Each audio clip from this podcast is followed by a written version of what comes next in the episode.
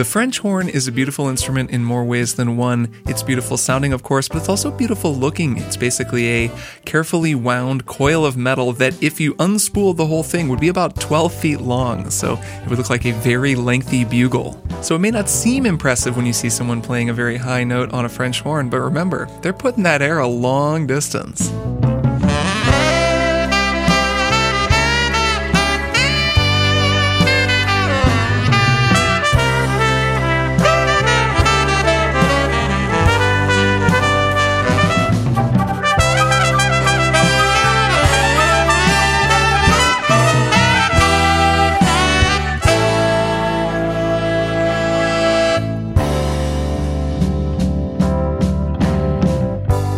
Welcome to Strong Songs, a podcast about music. My name is Kirk Hamilton, and I'm so glad that you've joined me to talk about music with French horns, and music with English horns, and music with every other kind of horn. We're actually going to be talking about a song that features a French horn player this week, among many other cool instruments, and I am excited to get into it, so turn up the volume, find a comfortable place to sit, and enjoy the show.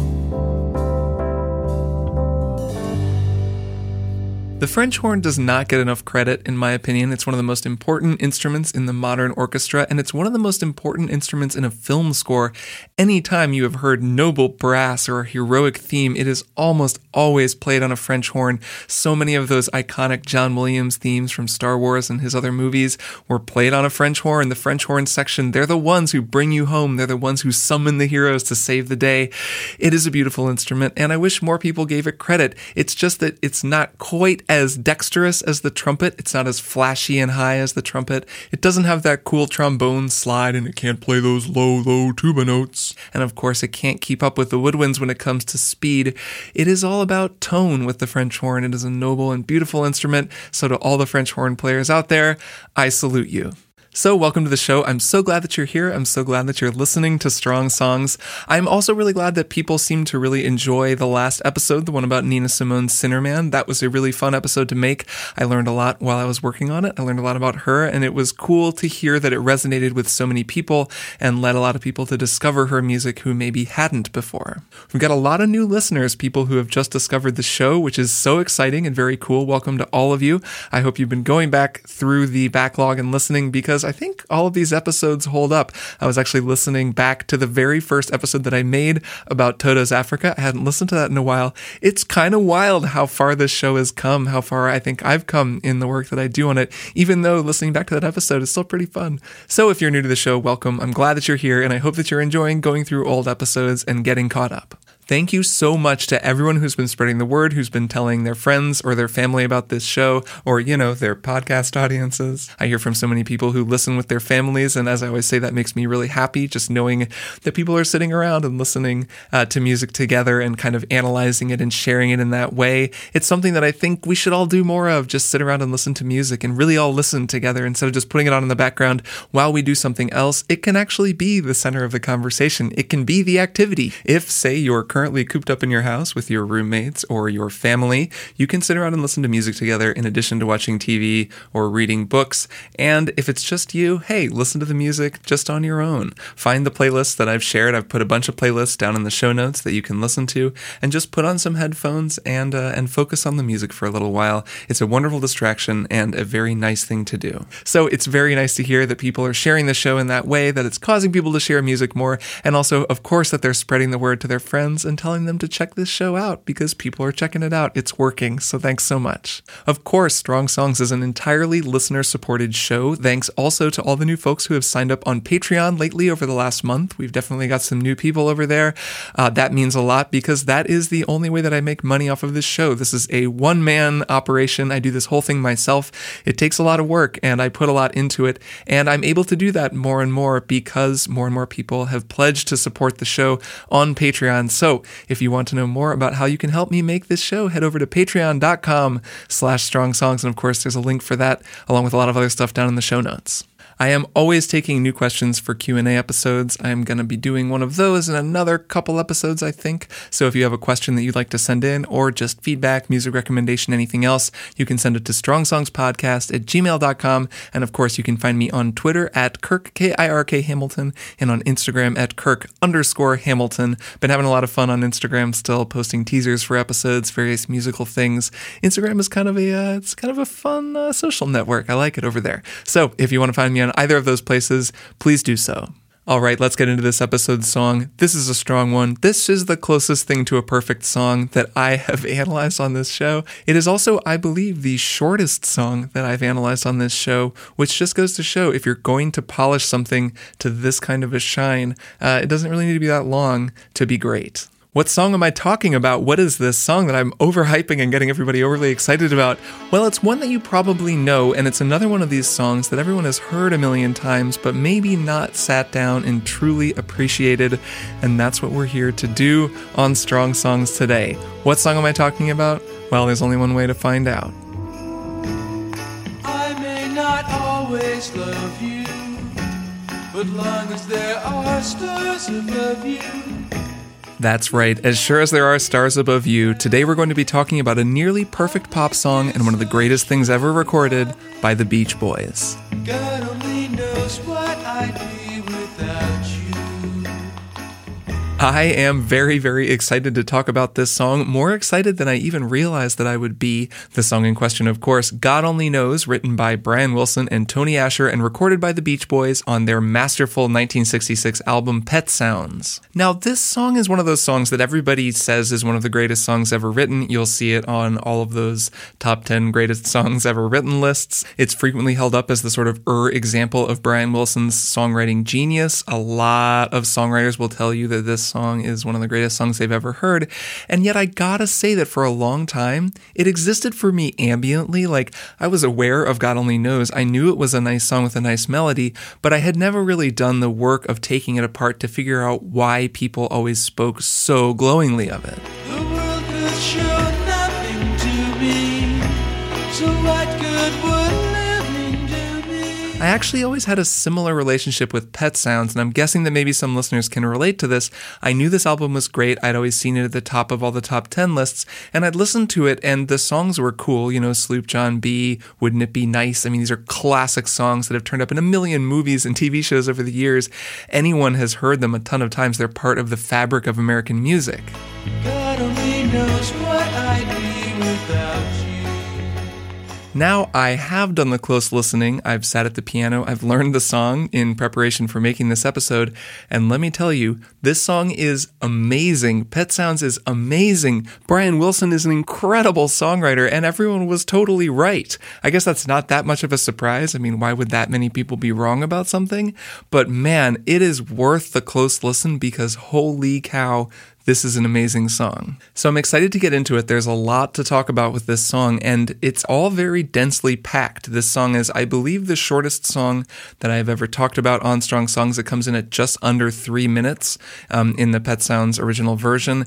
It fits a whole lot of stuff into that time, but we're going to be talking about the same, basically the same twelve-bar phrase of music um, over and over again just to get into the richness of it, because this is a very densely packed, very rich song, both harmonically in terms of the arrangement, the way that it's mixed, the way that it's performed. There's a lot going on in each second of those, you know, two minutes and fifty-five seconds of runtime. We're going to be talking some about the arrangement, about the different instruments and what they're all playing. That'll be really fun to kind of pick that apart. This is a beautifully arranged recording using a lot of musicians from the Wrecking Crew. That was the colloquial name for a group of studio musicians in L A in the fifties and sixties who actually played on a ton of hit records over the course of the decade and rarely got credited, including, as far as I can tell, on Pet Sounds. Sounds, I find no mention of them on the uh, record jacket, but they've subsequently been credited with their contributions to the album, which are significant. I mean, they were the band on the entirety of Pet Sounds, and they did an amazing job. Just to cite my sources, I am going to be going off of the Wikipedia entry for this song, which I know isn't always the most flawless source,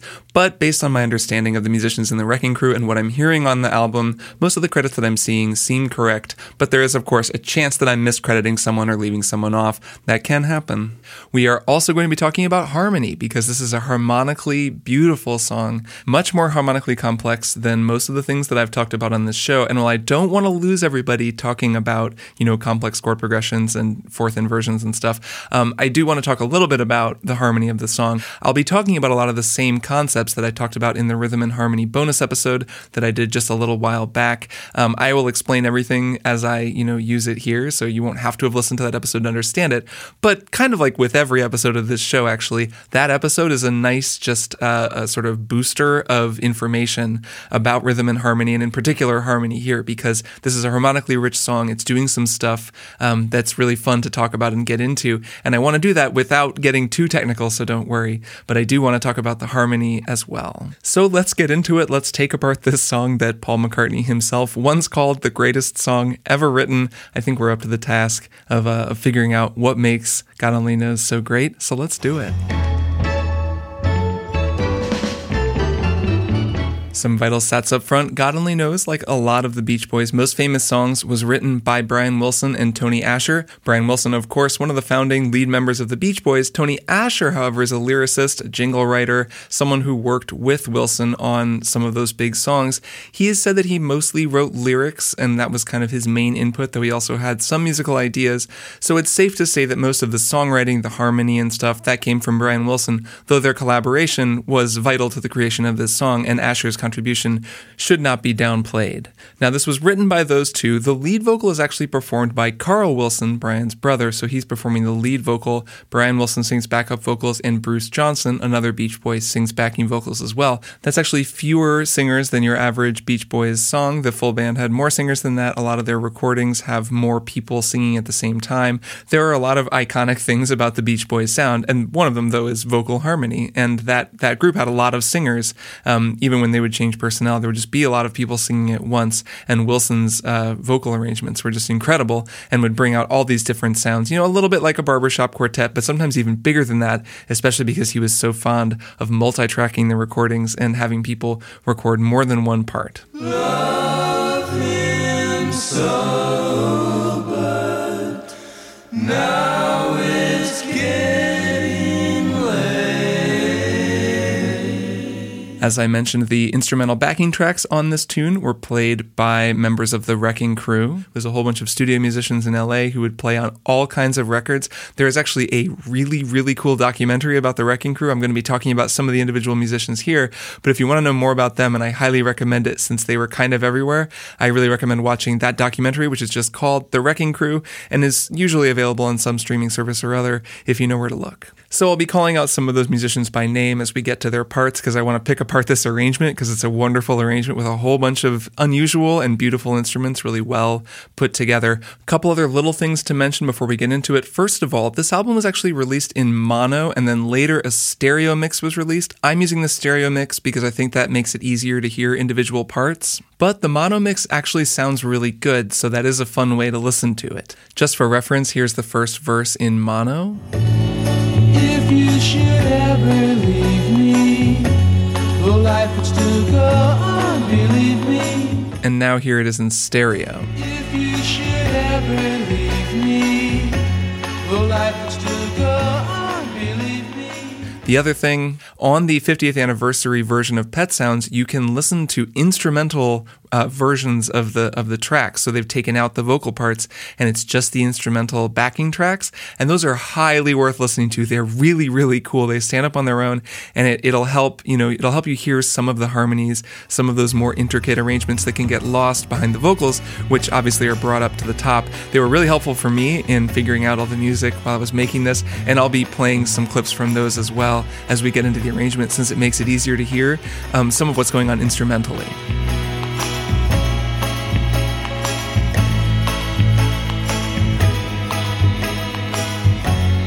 So let's get into it, and let's start where else but at the very beginning with the intro to this song. It's a cool intro that already features some unusual instruments, so let's give it a listen. Here's the start of God Only Knows.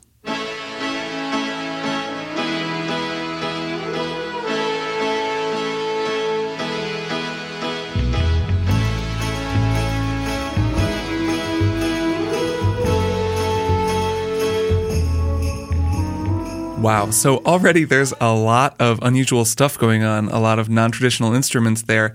And something you may have noticed right off the bat is this track doesn't really adhere to the traditional rock instrumentation at all. I mean, those instruments are in there. There's a bass in there. There's a type of a guitar in there. There's a piano playing chords. But by and large, this is more like a chamber pop recording. And that's actually true of Pet Sounds in general.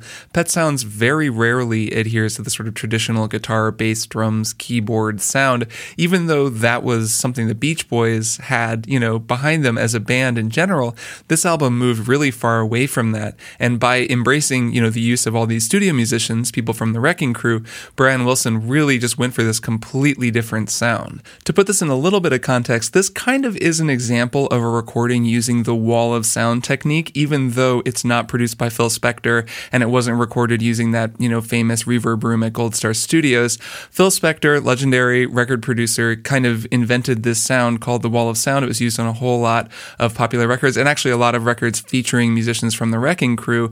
And part of the sound was the, you know, the big reverb they put on everything, but part of it was just doubling up instruments. A lot of the parts would just be played by one or two or even three people just to get a bigger, thicker sound. And that is actually true on um, Pet Sounds as well. There are duplicate people on a lot of the parts in this arrangement, which is fascinating and gives it a pretty distinct sound. Obviously, this whole record was produced by Brian Wilson, not Phil Spector, but he does seem to be trying to channel the same sound, that wall of sound. So that's something to be aware of off the bat. This is going to have a very different instrumentation than a lot of the stuff that we've talked about, and I want to kind of pick it apart because it's a super cool arrangement with an unusual mix of instruments that sound beautiful together, and I thought, thought it'd be fun if you could all kind of hear really what's going on. So listen to that intro again and really try to pick out which instruments you're hearing.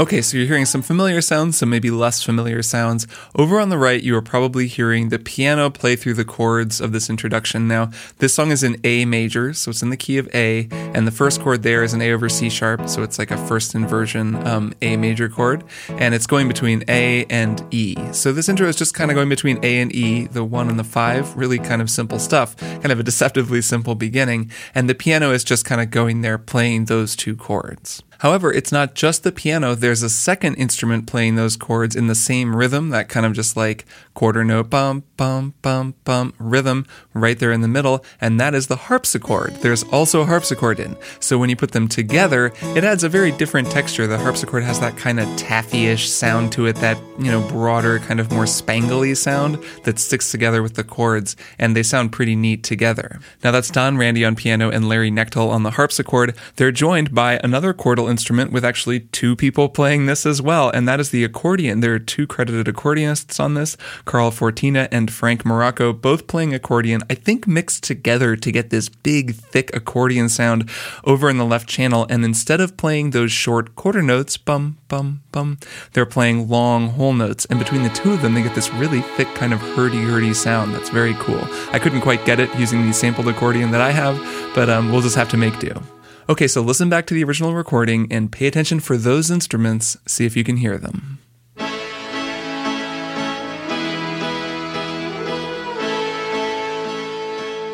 So between the harpsichord and the accordion, they both kind of have that kind of that kind of brighter, buzzier sound that really sort of adds a shimmer to this that I really like. Then over on the left, you're hearing the melody. This is sort of a, a melody, a melodic idea being played by what else but a French horn. That's Alan Robinson on the French horn, and this is such a beautiful instrument to begin uh, this song, to use to play that, that beginning line. I think it sounds really great. Um, I'm sort of uh, simulating it here, actually using an electronic wind instrument that I own, so I can make it sound kind of like a wind instrument, even though I certainly don't play French horn. It's a very difficult instrument. It's a little harder to hear this now, but over on the left, the strings are actually also in at this beginning. They become more prominent in the mix a little later in the arrangement. I think there's a whole string quartet playing here. I'm not totally positive what they're playing, but it's basically something kind of low, you know, like an E and an A over on the left. It creates a kind of thicker um, feeling along with that accordion over on the left. Okay, so those are the instruments that are basically playing at the beginning there. Then halfway through the phrase, a few more instruments come in. Listen and see if you can pick out what they are.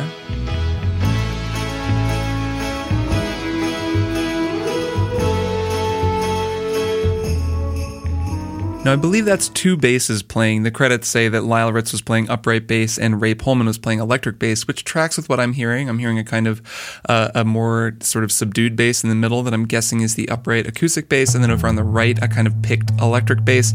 And, you know, I'm not going to play both of those here, but I'll, I'll sort of simulate it just by playing electric bass. And then there's also a kind of a nice shimmering sound in that is uh, the sleigh bells that come in over on the right, which is a really cool texture and, and goes through this entire song. There's not really any traditional drum set on this song. There's a little bit of kick drum under everything. There's one point where a snare drum comes in, but it's really just those sleigh bells kind of on quarter notes holding down the groove, which is an interesting choice. I think it's very evocative and beautiful and definitely distinct to this song. The sleigh bells and the drum parts, the, the few drum parts that they are, of course, were all played by the great Hal Blaine, drummer in the Wrecking Crew, who played on a million hit records during this period of time. I see that Carol Kaye has a credit here on twelve-string guitar. I don't think she's playing bass, even though she played bass with a bunch of Wrecking Crew stuff. She's a really cool lady. Um, she features prominently in that documentary. She was one of the, if not the only woman that to play with them. It was a lot of guys. She was kind of the exception that proved the rule, but she was really, really neat. And if you do manage to check out that Wrecking Crew documentary, which I recommend, um, she's just, she's a real character. She seems like a really cool person. She also does play bass on a lot of the other tracks on Pet Sounds, and there are some very, very cool bass parts on this record. So over on the left, at the end of the phrase, you will hear two flutes. That is, I believe, Bill Green and Jim Horn playing flute. It's an alto flute and a regular flute in harmony. Uh, it's two different flute parts, and I'm kind of faking it because I don't have an alto flute. I wish I did. It's a beautiful instrument, but I don't have one, so I just recorded two flutes, kind of approximating the harmonies that are happening on the record. Okay, so I recreated this intro. This was just in the interest of sort of introducing a lot of the of the sounds that are going to be on the rest of this track, and it was a fun little challenge. And so, you know, we have the piano happening over on the right. The piano is also joined by the harpsichord, also playing those chords. Over on the left, we've got the accordion. The accordion is playing the same chords along with everybody. The strings are in, the cello and the viola are playing simple pads, um, and there is a French horn playing that little melody from the beginning. Then the bass comes in. There are actually two basses that come in along with the sleigh bells, which are ringing along with everybody. And at the end of the line, we hear that harmonized flute part, which sounds really nice. Let's listen to my recreation.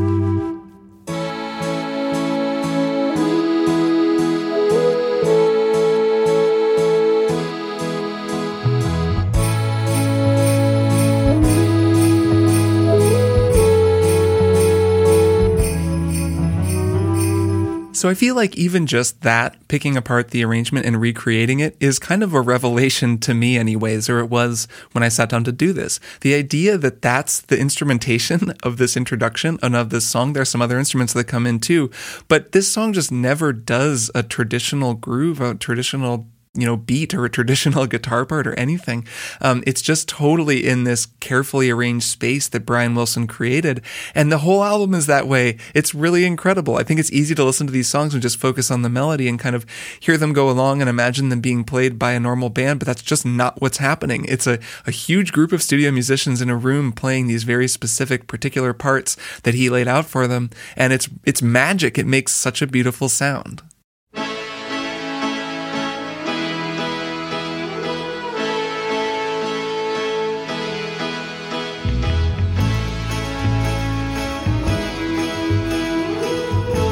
All right, so let's get into the first verse. I may not always love you, but long as there are stars above you, you never need to doubt it.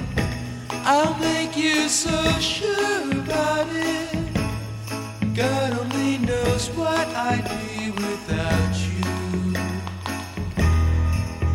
So I'm calling that the first verse, though it, this song also kind of doesn't totally follow the traditional song form. I mean, it has a bridge, it has an intro. I think of that as the verse, though it's kind of like those four bars at the very end where he says, God only knows what I'd be without you. That's the chorus, but it's just four bars. It's basically the end of the phrase. So it's kind of just this one big phrase that moves through this cycle of chords and then resolves on this idea, God only knows what I'd be without you. It's beautifully sculpted, and I'm going to call it a verse, but uh, you know, you can call it whatever you want, I guess. The magic of this song is that chord progression and the way that the bass and the chords kind of intersect to create this framework that the melody then goes on top of to work with the bass to create these two uh, lines that kind of weave in and out of one another and create a trajectory for the song. Before we get into the harmony, one other thing I want to point out that's a new sound that's in that's so cool is over on the right, there is what I guess is credited to plastic orange juice cups. Um, that's what it says in Wikipedia anyways. And that's kind of what it sounds like. Um, it sounds like somebody playing on plastic cups. That's credited to percussionist Jim Gordon. And it's uh, it's this sound just like that's kind of happening over on the right. I can't really simulate it because I don't have any plastic juice cups, but um, just listen for it and try to hear it. It's a really cool sound. It runs throughout the song and is actually, to me at least, one of the defining elements of the pulse of this recording.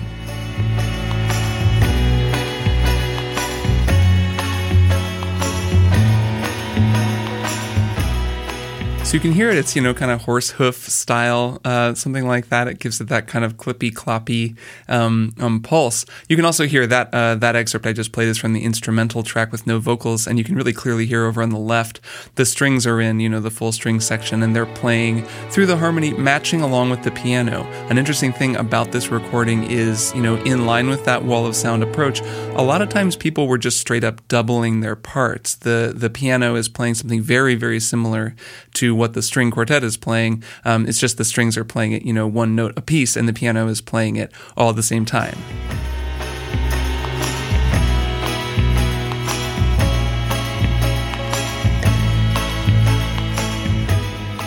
So let's talk about this chord progression a little bit. What makes this chord progression work so well is the way that the bass notes intersect with the chords that are being played, you know, by various different instruments, the piano, the accordion, the strings, and the way that the bass kind of changes the context for the chords. Now, for starters, I'm not going to go through every single chord in this song, partly because I transcribed this by ear. I'm pretty sure I know what all the chords are, but I'm not totally positive. I don't want to like be providing an oral lead sheet for anybody. I've pretty much got it worked out, but you know, I might think of a chord one way and another person thinks of it another way. You know, I think of it as a B flat half diminished and someone else thinks of it as a C sharp minor over B flat. Same difference, but it can just get confusing. But also, I don't want to do the thing where I just list a bunch of chord names because I know that probably just loses a lot of listeners. So I'm not even sure what it accomplishes.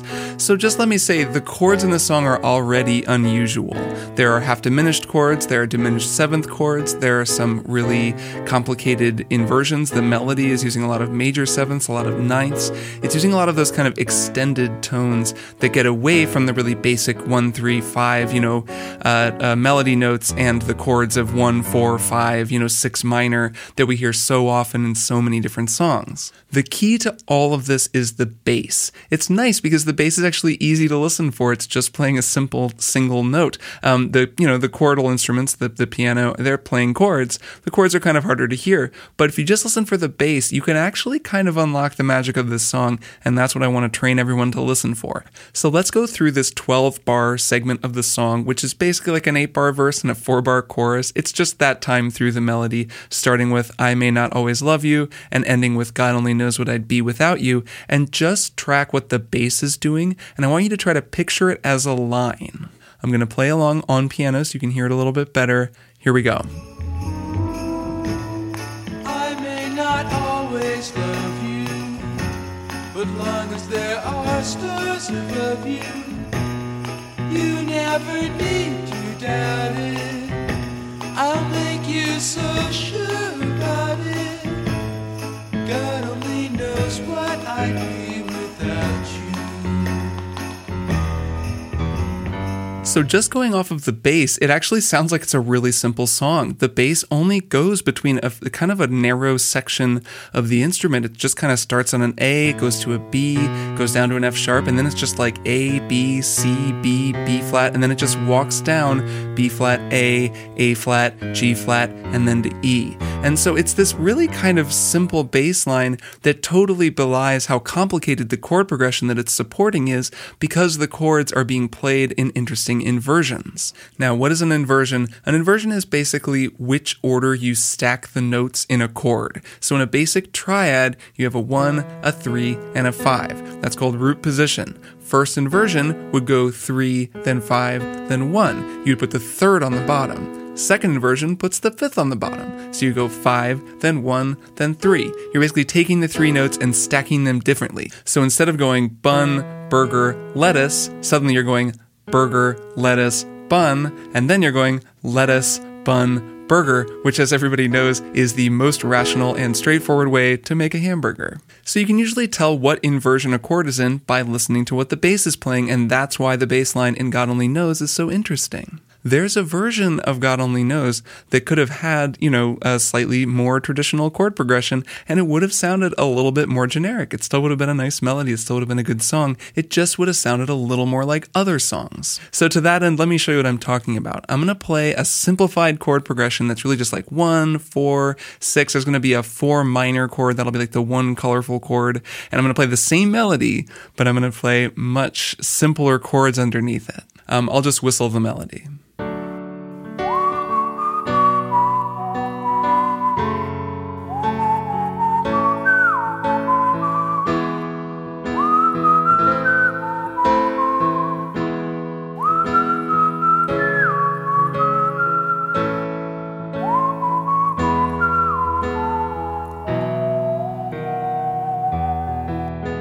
You know, that sounds fine. If that had been the way they played the song, it would have still been a pretty cool song. You could hear that and think, oh, that sounds pretty good.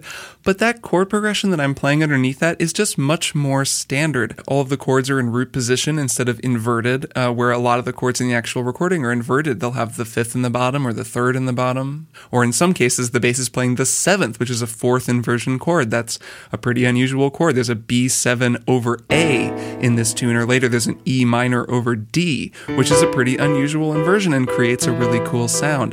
There's also a half diminished and a diminished chord, both in this section that I just played through normally, but in the version that I just played, the simplified version, I sort of simplified those chords. I took a B-flat half diminished chord, which sounds like this, and turned it into a C-sharp minor chord, which sounds like this. And I took a C fully diminished seventh chord, which sounds like this, and just played it as an A minor chord, which sounds like this.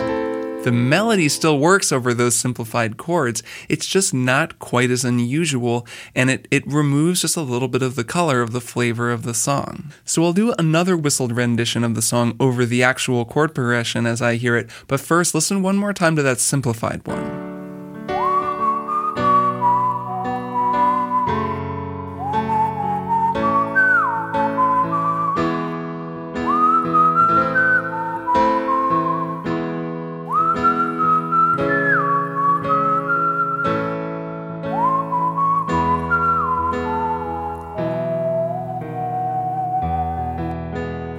So now I'll do a version that's over the chords as I hear them, the actual chords of the song.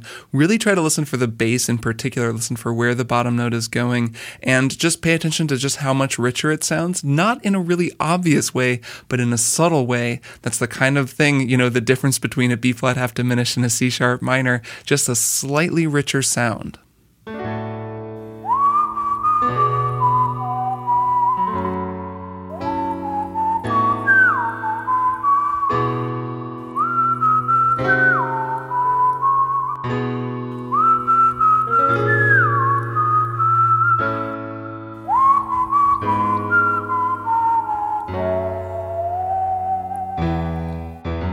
That bass just causes the whole thing to kind of float along in this very delicate way that it wouldn't otherwise, and that kind of thing is just all over this song. And we can go all the way back to the very intro when it's going between that A chord and that E chord. Those chords aren't in root position either. You're going between a first inversion A chord and a second inversion E chord. If they were in root position with an A and an E on the bottom, those two chords would sound like this.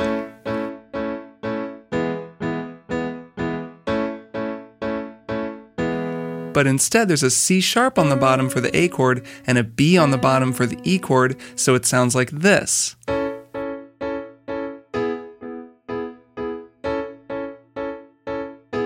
It's a slightly loftier sound. It kind of floats a little bit more, and a lot of the inversions in this song perform um, a similar function. So let's listen to those twelve bars again, and again I'm going to play along with the bass part on the piano so you can hear it, and just try to listen to that one more time, chart that bass line, follow how it just moves in these really close movements. It's just sort of walking up and then walking down, while the harmony and the melody are actually moving all over the place.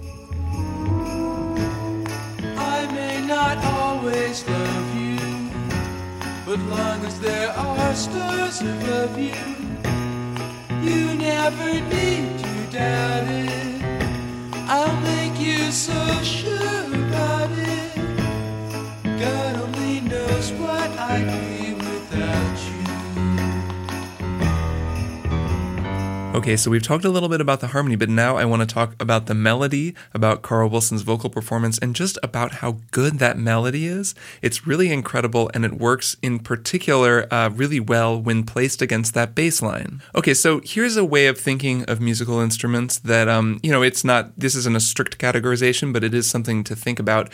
An instrument can be predominantly a melodic instrument, it can be predominantly a harmonic instrument, or it can be predominantly a rhythmic instrument. The general way that I think of it is is a melodic instrument tends to be a single note instrument. It's an instrument that can mostly play one note at a time. A harmonic instrument can play multiple notes at once, which means most harmonic instruments can also be melodic instruments. When I'm talking about harmonic instruments, I'm talking about, you know, a keyboard, piano, um, a guitar, that kind of a thing. And as I'm sure you've noticed, the piano can totally play a melody, a guitar can totally play a melody. They just can also be a harmonic instrument, where they're mostly playing chords because they are capable and kind of designed to play more than one note at a time. And of course, a rhythmic instrument doesn't really make tones, or that's not its its main function, and so that's just like some kind of drum, some type of percussion instrument.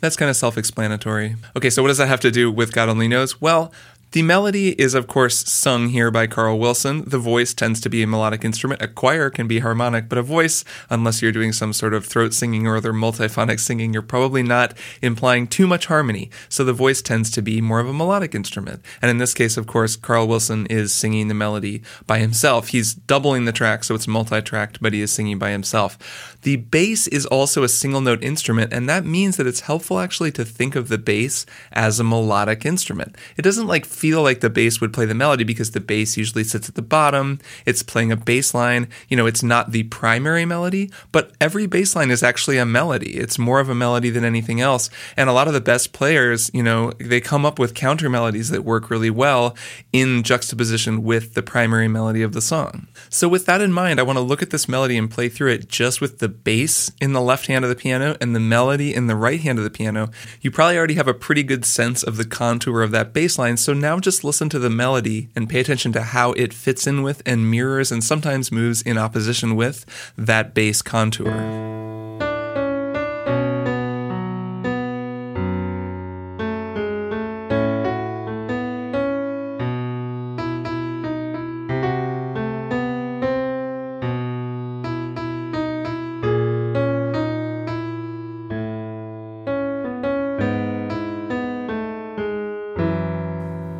So I talk a lot about contrary motion on this show, contrary motion being the idea of moving the bass line in one direction, the melody in another direction, or moving even just two harmonies in opposite directions to get a kind of richness and some some a sense of motion, and you can kind of hear the contrast between the two parts.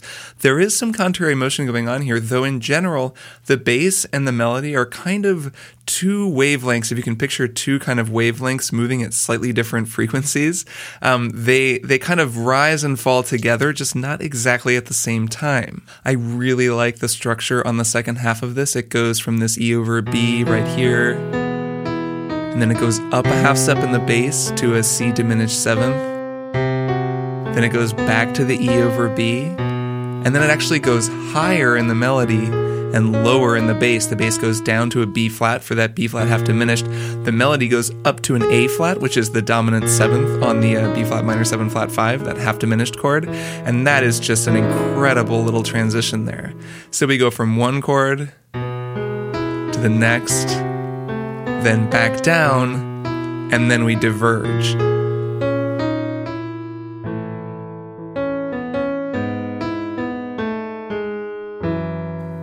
So I've been just marveling at this song since I started working on this episode. Um, I sent the lead sheet that I made to a friend of mine who plays piano, saying just basically, man, take a look at this. And he went through it, and his comment was, you know, basically, if you took the melody away and just sort of took away the instrumentation, this would look like a Bach cantata more than anything else, which actually he's not the first person to make that comparison. And this has that kind of voice leading, that kind of complexity to the way that the melody and the harmony interlock. They move so tightly and so closely. It just really isn't very much like most other songs in this genre, at least, and it really makes the song stand apart. You can see this influence and hear the influence of this style of writing in so much modern music, actually in a lot of film scores. I feel like I hear that some of these turnarounds in John Bryan scores, for example. I really, really like his music, and I totally hear this stuff in, in some of his work. It's, it's a sound that you'll hear a lot now, and this is kind of the originator. Now, I know we spent a long time talking about what amounts to the first actual twelve bars of this song after the intro, but it does kind of repeat itself a few times. This is a short song, it's very carefully polished, and they basically go through this twelve-bar form twice, then there's a bridge, and then they do it again, and then there's a round out. It's pretty simple. So in breaking down this, I'm kind of breaking down a lot of the, the stuff that you'll hear later in the song. Uh, let's keep going, though, and get on to the second verse, which does the same thing, twelve bars again, with slightly different instruments. In. If you should ever leave me, will life will still go on? So you can hear the strings are in over there on the left.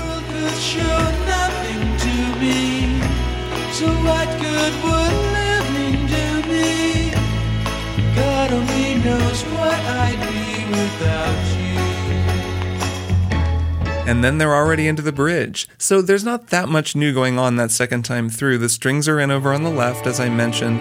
They're just playing through the harmony. They're really kind of doubling what's already happening in the keyboards. So like I mentioned, a lot of these parts sort of double. And speaking of doubling, that is also true of Carl Wilson's vocal performance, which has been multi-track recorded. It's subtle, but you can hear that there's kind of just two of him, which, which gives this just kind of fatter sound. So what good would So what good would living do me? The key is you gotta just lower one of the double tracks significantly below the first one, so it doesn't sound totally weird like, like there, there are two, two parallel, parallel voices talking. talking. There's still a lead part, it's just the double part is a little bit underneath it that more adds to an effect. These days there are actually pedals and rack units, you know, there are effects that will just do this with a single vocal track. They'll sort of double it automatically and, and just change it around a little bit to make it sound like two. Those are actually called doublers. I don't use them. I usually, when I double vocals, I just record the vocal take twice, but some people get a lot of um, cool sounds out of doublers, which are just sort of designed to simulate what they're doing manually here in the studio by having Carl Wilson just record his vocal part twice. God only knows what I'd be without you.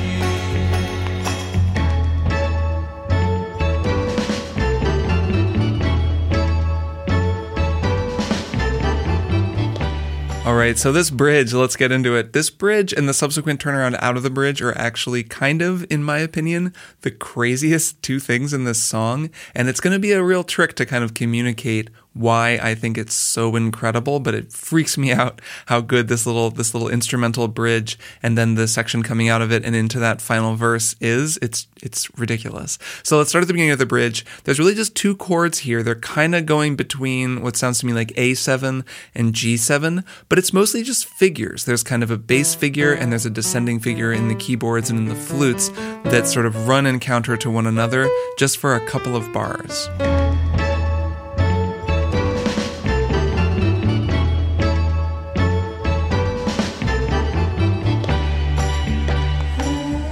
So you have the bass part, which sounds like this, and the higher part played on the flute and the keyboards, which sounds like this. When you combine them, they run in counter to one another and create a nice little tidy package that sounds like this. There's also that little snare roll in there. Hal Blaine finally gets to play a snare drum. And uh, that just sort of establishes that this is a new section of the song. It breaks up the groove a little bit. And uh, yeah, that's kind of what's going on here. So listen one more time and try to hear those two lines in particular and how they're sort of moving in opposition to one another. The bottom line is moving up while the top line is moving down.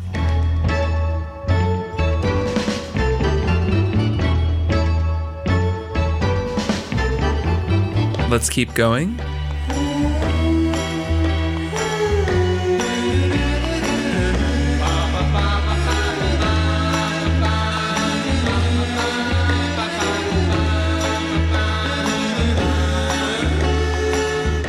Okay, now we're in the thick of it. This section is incredible. What they're doing harmonically is incredible. What they're doing with the vocals is incredible. What they're setting up is actually even more incredible. My favorite part of this whole song hasn't even happened yet. But let's go through this part because it's really beautiful what's going on. Let's start with the harmony. The first chord here is even a cool one. It's an E minor over D, so that's another one of those fourth inversion chords.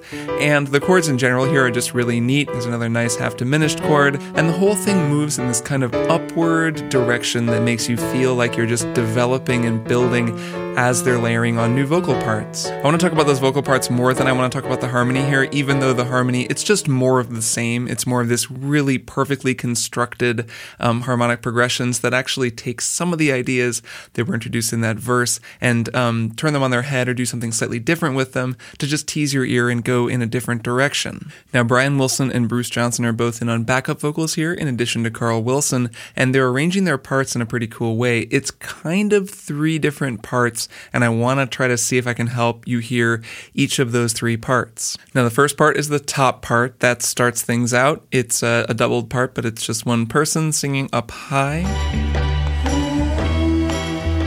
So some nice high notes that are kind of side out, and then the middle voice comes in and is a lot busier. Really shortly after that, the third voice comes in, and that's the ba ba ba ba ba ba. It's a much more nasal and full voiced sound, so that sticks out as well.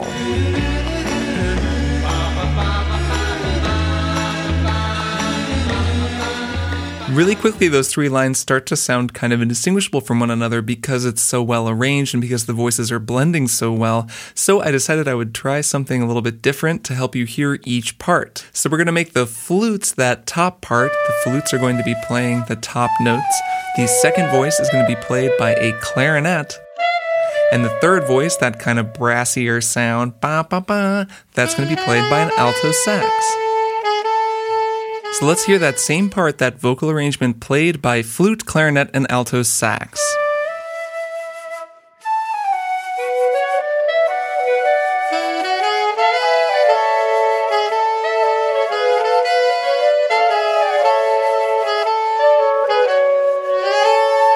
Not bad. Let's hear how it sounds if I play piano along with that, so you can hear the chords as they go by and pay attention to how all those voices mix in with the harmony that's passing.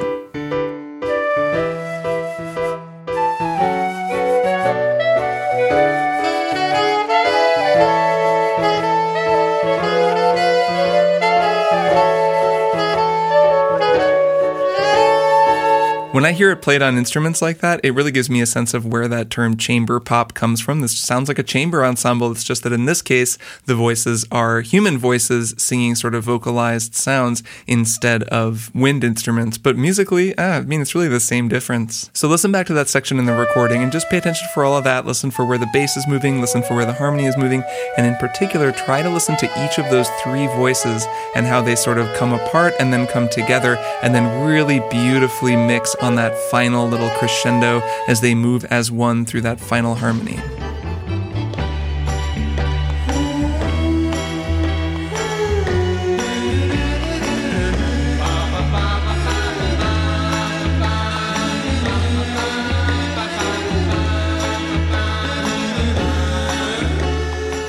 So right here is actually my favorite thing in the entire song. It's three measures long. It is incredible. It's the thing that totally freaked me out the first time that I was transcribing this song, that it works as perfectly as it does. And it may not sound that weird to you if I just play it out of context. It's these three measures. God only knows what I'd be without you. If you should. Doesn't exactly jump out at you if you're just listening to the song, but when I was sitting there at the piano figuring it out, it totally blew my mind because of what's going on here. This entire instrumental section, this whole bridge, has basically built up to this moment. It's been building up to this reprise of the melody, God Only Knows What I'd Do Without You. The thing is, in the process of the bridge, they've totally changed the key, and this time that Carl Wilson sings God Only Knows What I'd Be Without You, they're actually up a fourth, which not only sounds cool on its own, but causes this phrase to feed perfectly back into the verse so they can start over in the same key they were already in. Now, I'm going to briefly show you just technically what I'm talking about there, but it's sort of hard to demonstrate just how amazing I think this is. It's kind of like a twist ending at the end of a movie or a book. When a really good twist has been set up well, you don't exactly see it coming, but when it happens, everything slots into place, and you have this feeling of looking back at the story you were just told with a whole new perspective, and you think, oh, we were going here this whole time, oh my god, it all works perfectly. So this whole bridge has been this elaborate developing chord progression that's moving toward a D chord, and when they finally land on the D chord, what do they do? But they sing, God only knows what I'd be without you, and as they do that, the bass walks down, and then it ends on the A, which sets up that D over A, which is the very first chord of the next verse. It's an incredible ending that's just so tidy and so perfectly polished.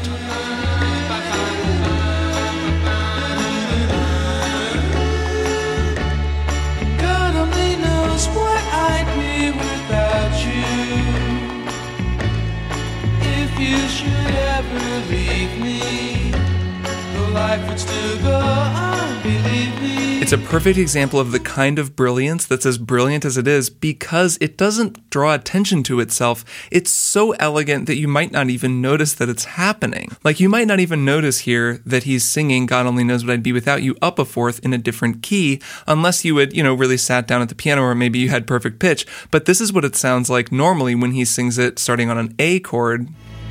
God only knows what I'd be without you. And this is what it sounds like this time when he sings it on the D chord.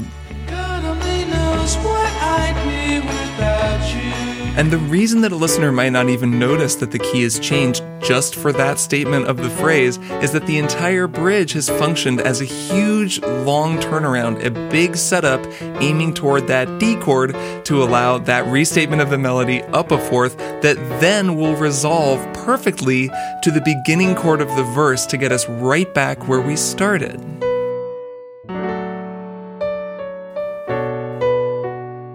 It's bonkers. This is the kind of thing that leads me to describe this song as being perfect because it fits together with a kind of immaculateness that I very rarely find in music. And it's as beautiful as it is in part because it's not showy about it. It's so organic that you almost wouldn't even notice it's happening. It doesn't feel like someone wrote it to be that way. It just feels like it is that way, and that's how the song always was.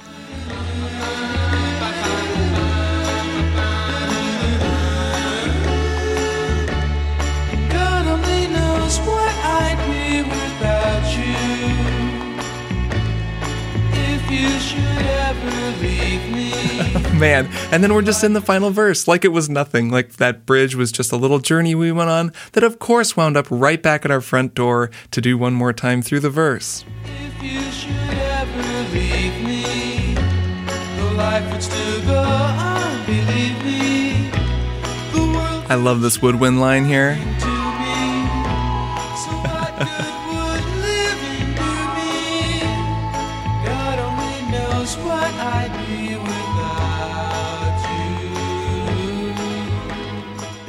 And then it's time to go into the final section of the song when the three singers begin to sing in the round.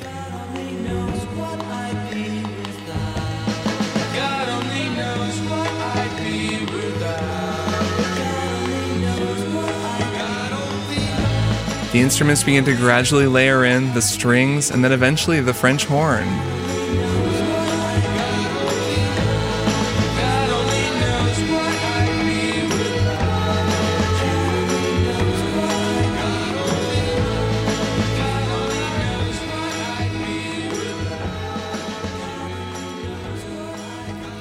And then they just kind of fade out in this dreamlike way, each instrument playing variations of the same melody, bouncing off of one another as they gradually grow quieter. I've really become taken with this idea of a fade out in the studio, not meaning that someone sitting at the board just slowly lowered the fader, and more that the band just maybe kept playing forever, especially with a song that exists in a dreamlike melancholy space the way that this song does. You know, the question that this song is asking, God only knows what I'd be without you, it's a question about a possible future. It's someone just sort of dreaming of a future that may or may not come to pass, and I think that the way that this song just begins to reverberate reverberate bigger and bigger and stretch and pull apart, it perfectly matches that energy. God Only Knows is as close to perfect as any song I can think of, not just as a generalized example of what can be accomplished when the right composer works with the right musicians at the right moment, but more specifically as a faultless example of Brian Wilson's genius. There has only ever been one person who wrote songs like this.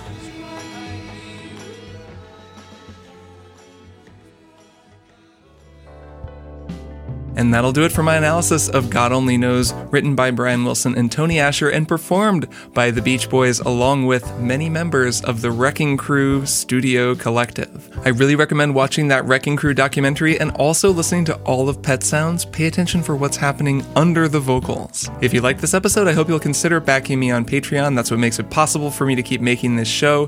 Find out more about how to do that at patreon.com slash strong songs. As always, you can send me questions, feedback, suggestions to strong songs podcast at gmail dot com, and you can find my social media links in the description. The outro soloist for this episode is Mister Luke Price, a fantastic fiddle player who also has a really cool singer-songwriter duo with his wife Rachel called Dean that you should totally check out. So stick around for Luke's solo, and I'll be back in two weeks with yet another strong song.